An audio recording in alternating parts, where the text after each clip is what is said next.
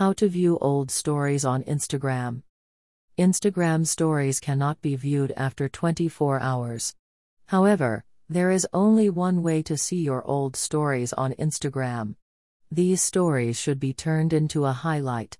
When you do that, your stories will be able to be viewed forever on your profile page. There isn't any time constraint, and only you can remove these stories from your account. Here are the steps to do it open the Instagram application. Log into your Instagram with your email address slash phone number and password. Tap your profile icon to go to your profile page. Tap the icon which looks like a clock at the top right of your screen. You will see the archive section, there will be all stories you have shared on your Instagram stories. By the way, your latest stories can be seen at the bottom.